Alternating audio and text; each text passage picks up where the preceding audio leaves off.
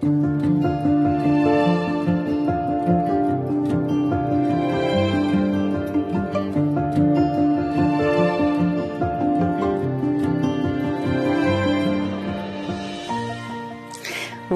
to episode two of Mind Sense with Ryan. Today's title is From the Heart. Over the past two weeks, I've conducted online therapy sessions with many of the students, and for the most part, this transition has been smooth. It seems that many of us are comfortable using an online platform, easily continuing with schoolwork, social hangouts, and even therapy sessions. The loss of the face to face context, however, has been noted by most of us. Although we can keep the content of an interaction going, for some of us, we really miss the closer experience of being in the same room when engaging. We are social creatures after all. For some, this awareness does seem to have surfaced a sadness, a sense of distance, and a loss of a deeper connectedness. Physical contact is an important part of our human experience. There have been famous research studies proving that we innately seek affection, closeness, warmth, and belonging. Others I've spoken with are quite satisfied being more alone and isolated. These individuals have reported finding others in their environment overwhelming or distracting and even annoying. And so having time alone and space to work independently has been a relief. It seems that they feel they can reach out whenever they're bored or lonely and connect online with whomever they choose to uh, engage with when they feel like it. And so they feel more in control socially. So, what can you do if you're feeling deprived of contact and closeness? Well, depending on your personality and your preferences, there are a few options. The idea would be to try and combine a few of these ideas I'm about to mention in order to find which options suit you best. Your actual level of physical distance is also relevant here. Some of you may have family members who freely supply hugs and love. Others may not have demonstrative families or may have challenges in their personal relationships at present and might not want to engage with affection with people that they're locked down with. So please listen carefully to the following options. See what could work for you. And remember, don't write anything off until you've actually tried it. So, seeking out affection for those of you who can, through your family members, through pets, this is probably one of the most potent ways to seek out those needs we have. We can also seek out healthy comfort on our own. So, this uh, would be, for example, snuggling into our blankets or pillows, uh, wrapping blankets quite firmly around ourselves. When we are wrapped up warm, we are actually um, using uh, our muscle response, and that feeling of being wrapped up nice and tight is actually quite soothing on certain muscle groups. Uh, you could also use certain objects that you associate with emotional fondness.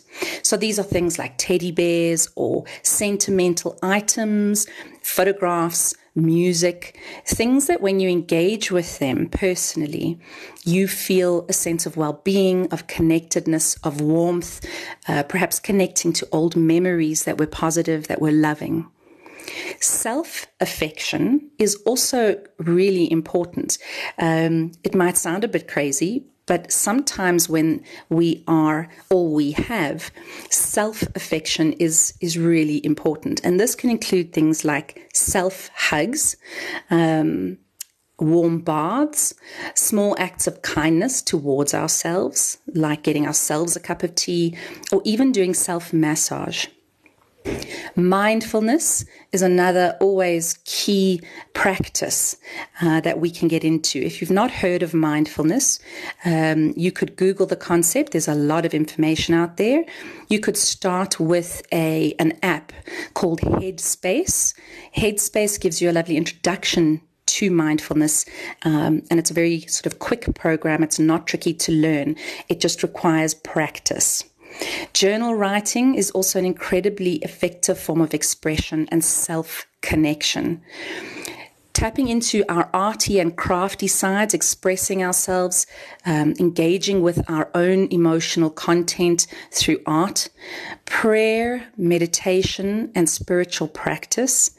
Um, these things are very potent for those of us who engage in that in terms of feeling connected to ourselves and to the, the world at large. Learning a new skill, writing our life story, having a bit of fun, dressing up for fun, making up a dance, um, writing a humorous play. Um, these things bring a little bit of fun. Uh, and when we're laughing, we're relaxing. And when we're relaxing, we're feeling good and comfortable in ourselves. Something from positive psychology is keeping a gratitude diary. So here, really, it's each day thinking of whatever they would suggest three or five things that you feel grateful for each and every day to help us keep focused that even though things might not be exactly ideal or where we want them, there are still things to be grateful for every day. And I think at this time, I'm certainly feeling incredibly grateful that I have a home, that I have a constant supply of food, um, that I have family members around me. Um, so I think often we overlook these things, and it's it's lovely to get grateful again for the things we have that we overlook. Dance and movement or yoga, some kind of practice, exercise, obviously also very good. But dance and movement specifically, these things when we're dancing to music um, that we love, um, can be incredibly expressive uh, of ourselves, of where we are at. Um, looking through old photographs, uh, writing handwritten letters to the people you miss, and so on. So these are just some ideas to get to get you hopefully inspired. But if none of these feel like they help, um, these are fairly surface level things to do. Please reach out and chat with me or any of our school therapists. Again, my email address is rcooper at redhill.co.za. So that's R C O O P E R. I can also direct any emails that you would need me to to other therapists. How students are adapting to the online learning program has also been interesting. There are seemingly two schools of thought here those who love being on school grounds, and those who prefer to come into school only when necessary and then to return home to work independently. Some of you seem to be struggling to provide yourselves with structure at home in the same way as a normal school day would be able to guide you. Others seem to have grasped the online structure and are focusing more on their abilities to motivate themselves and to create and provide structure for themselves um, there is opportunity here for you to develop as individuals. This could be very empowering. Now, I know when adults talk about things like this, uh, where we're trying to make horrible things sound wonderful and like opportunities, which I'm sure results usually in a big eyeball roll from the students around us. Um, I do seem to remember this myself as, as having been a young person once upon a time. Um, but the truth is, some things just cannot be avoided forever. And there is no sugar coated way to help ourselves acknowledge this stuff and get through it. We have to face it, confront it, and push through it piece by piece. Look, we can try and make it a little more pleasant. For example, washing dishes. I haven't met many people who love to wash a dish. However, when the mind sees the washing dishes in a different way, other than the, oh, this job sucks, we will have a different experience. If washing dishes is one of your chores, or doing your homework for that matter, or studying, insert your particular horrible job here, whenever you do this horrible job, you think the same thought every time you do it. So, oh, this is a horrible job. Eventually, you just have to even glance or walk past the dishes or your books, and your brain goes, Oh, horrible job. I see you out the corner of my eye and snarl at you in my brain. And so we build this narrative about this job, and then we believe this narrative. So we're essentially reinforcing how very nastily, horrible, yucky, awful that job is. We believe it like it is the truth in the world, and everyone believes it. So, what I mean when I say there is a hidden opportunity here, I mean that wouldn't it be nice to wash your dishes and actually feel positive and happy? It is doable. So, the first thing is to catch yourself in your narrative. Ask yourselves what you have chosen to believe about your particular difficult situation. And then ask yourself, what would you like to believe about it? So, I chose to change my attitude about washing dishes from one of, oh no, horrible job that is a job that is horrible, with this is about grounding myself and family love.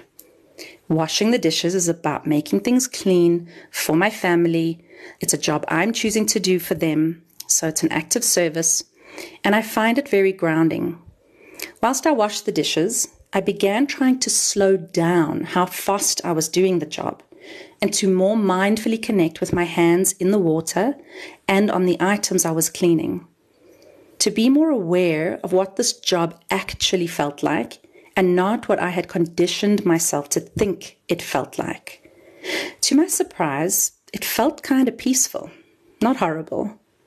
The sound of the water was nice, it was enjoyable. The bubbles were kind of cheerful. I know at this point it sounds like I need a little therapy, yes, but bear with me. I then decided that there was a deeper meaning in me washes, washing the dishes. I gave my horrible job a new meaning. It was no longer horrible. It now represented an act of love for my family.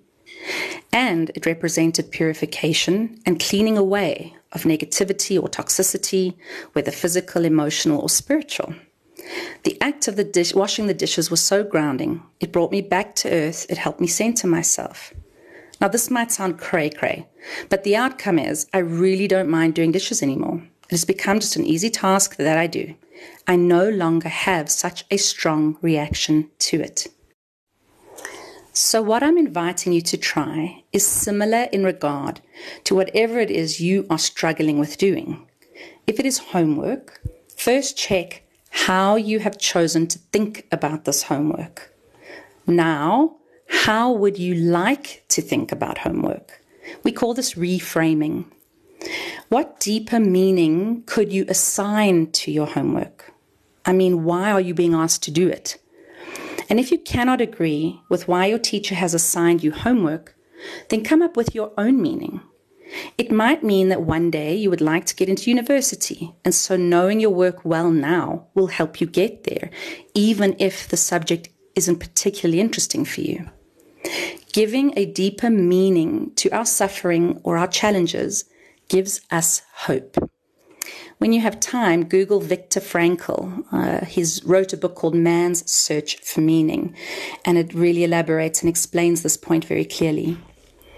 When we have a significant meaning to a task, we start to see it differently. We start to self motivate and mobilize. Please remember, though, to take breaks and work at a pace you can sustain. Last week, I spoke about a self supportive approach, developing a useful attitude towards your life demands, and we ended with a mindful moment. Today, I'd like to end with an eight minute abdominal breathing meditation for you. You can use this type of breathing as often as you like. The more you do it, the better your body will get at it. And essentially, the idea is your body will effectively be able to calm itself, relax itself, recenter itself, and give you the opportunity to choose how to move forward.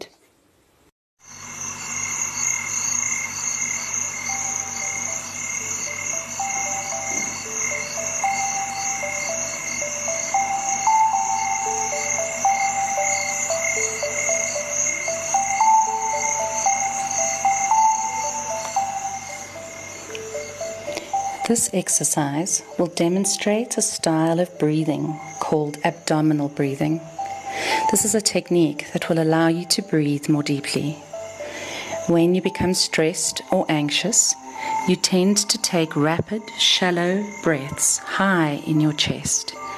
When this happens, you are over breathing, exhaling more carbon dioxide and inhaling less oxygen. This can cause you to hyperventilate making you feel dizzy, and even making you feel anxious. When you are relaxed, you breathe more fully and more deeply from your diaphragm. When we're under stress, Our sympathetic nervous system, the system in the body that energizes and mobilizes us when faced with stress, is activated. When our sympathetic nervous system is activated, our muscles tense, our breathing becomes more rapid, and our heart rate increases.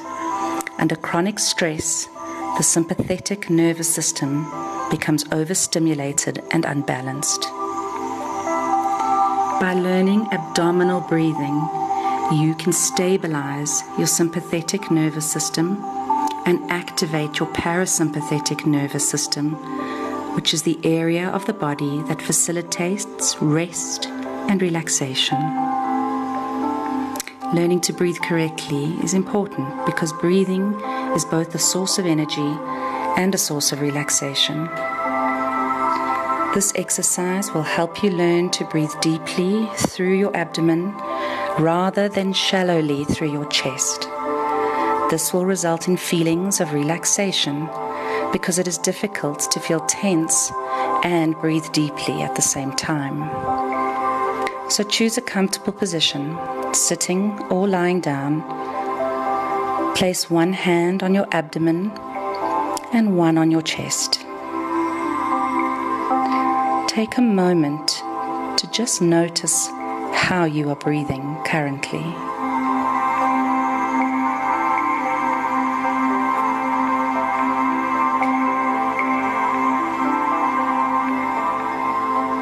Take a deep breath in through your nose and try to fill the bottom of your lungs.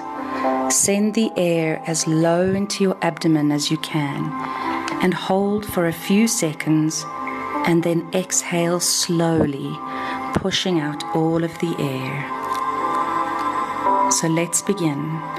Take a deep breath in,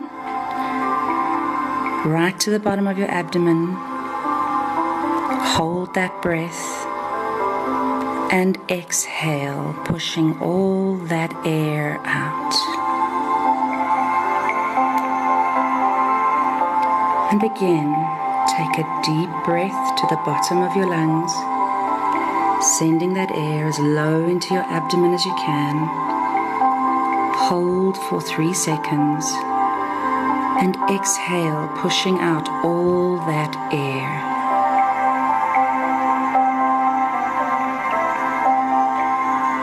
As you breathe in, you should notice your hand on your abdomen rising higher than your hand on your chest. This is a sign that you are breathing using your diaphragm. So again, breathe in and imagine you are slowly breathing in all the air around you and hold for a few seconds. Then exhale, slowly blowing out all the tension and stress.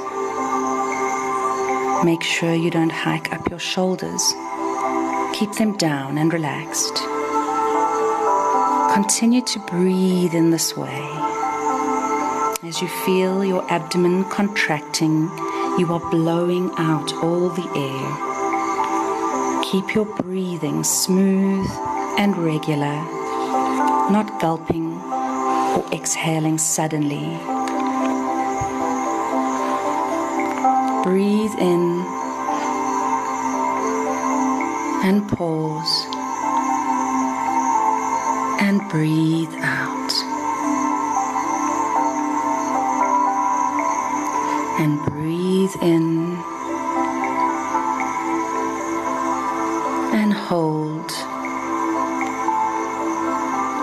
and exhale.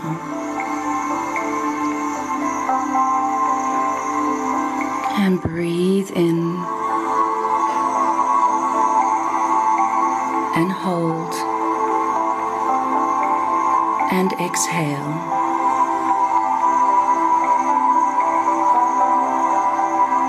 And breathe in and hold and breathe out. Now try on your own, finding your own rhythm, finding what is comfortable for you as you breathe in hold for a few moments and exhale.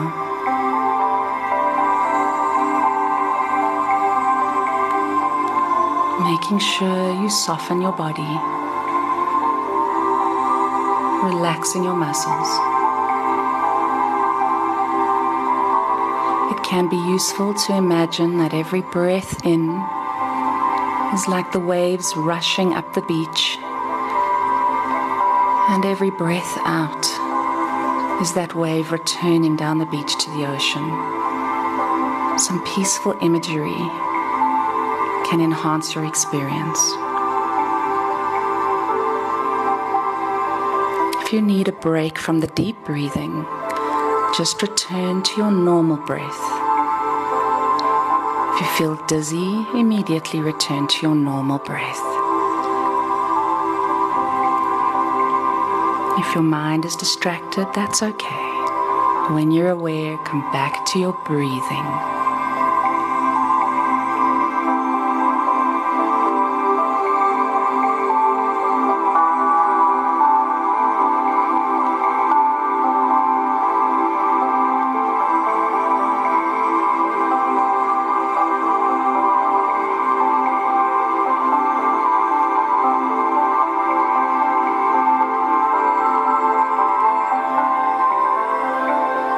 Now gently notice how your body feels.